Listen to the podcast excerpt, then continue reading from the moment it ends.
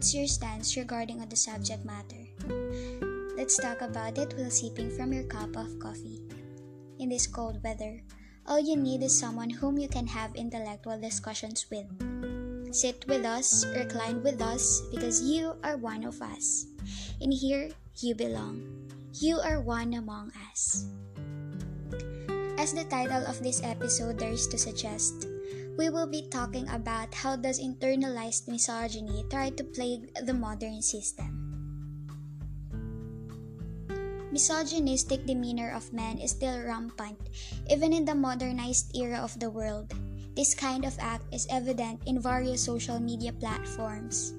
Men are voicing out their sentiments in regards to women empowerment, abolition of gender stereotype, and fair treatment regardless of one's gender and identity. The sad advocacies land them into framing their own gender centered advocacy, which encompasses the elimination of misandry, which is, I think, petty, and I am still skeptical with what they want to impart. And why do these men created a movement in the time where women empowerment is emerging, and we are now finally being relevant, validated, and accepted by the society? Confirming to history, patriarchy already existed during the frame time when Jesus Christ wasn't born yet. Patriarchy pertains to the succession of power among the male members of the family. This hinders the women to be accountable of powers such as being the leader or the head of the family and of the community as a whole. Being the descendant of generational legacy, having an authority over the family's wealth and the likes. It was planted in our social constructs ever since that those men are ahead of women in any aspects of life. They have said that men have psychological, physiological, philosophical, and radical advantages compared to most of women.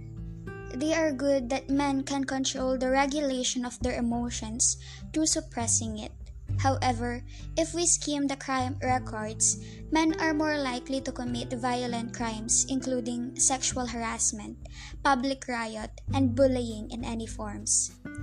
They disproportionately exhibit their anger and melancholy projection in alpha ways than women. This clearly shows that men are not that emotionally intelligent. On the other hand, if we are going to weigh men and women physique, it is likely to be in favor to men. This ideology has a scientific rationale owing to the fact that men are genetically honed to possess masculine features and it develops through series of puberty. Howbeit, gender role has been interrelated with one's physiology since the medieval era. Men were the cornerstones of the family, and they do larger tasks for an exchange of community recognition, whereas women were just lurking at home, waiting for a man to marry her in order to survive life. This as had became their unwritten rules. During those times, when your biological sex is female, your family will prepare you to become modest. Therefore, high ranking men will be attracted to you.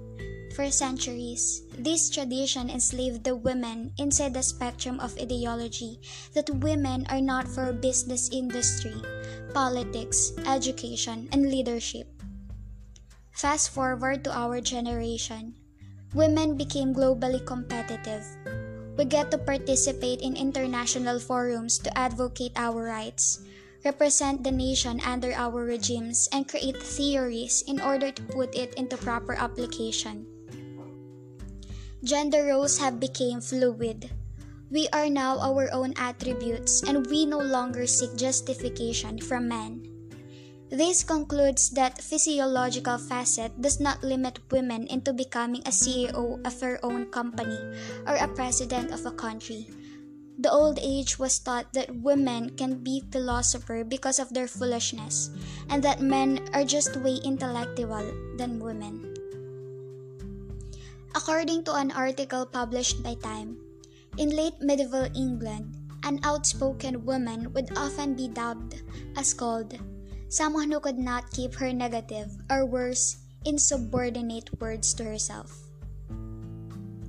In the late 19th century, when some women assumed the job of telephone operators, they took mandatory lessons on how to speak in soft, melodious, and deferential timbres. And so I say, sexism was inclined with the world system. Women were muted by the sexists and this prevented women to make a social political collaboration, to share their ideas on how to combat certain issues, make movement in education, and innovate. Thus, women were subjected to foolishness, giving away to men to be the standard of intelligence. How can we get involved with an intellectual discussion if we were already banned beforehand? Isn't this standardization bias? women were oppressed by the norms framed by men. By the novel that men wrote, which depicted non existent mediocrity of women. Since the old ages, patriarchy dominated the world system. Women were just a shade of men. How can these men in the modern times interfere with the rise of women empowerment? How can they vanish the rights women aimed for so long? Why do these men try to prevent equality? There is no thing such as misandry. Advocating for feminism is exposing how rugged the system women have been through in the past. It is by the means of exposing filthy men, and by doing so, it is not misandry. Misogynists are those who are against feminism.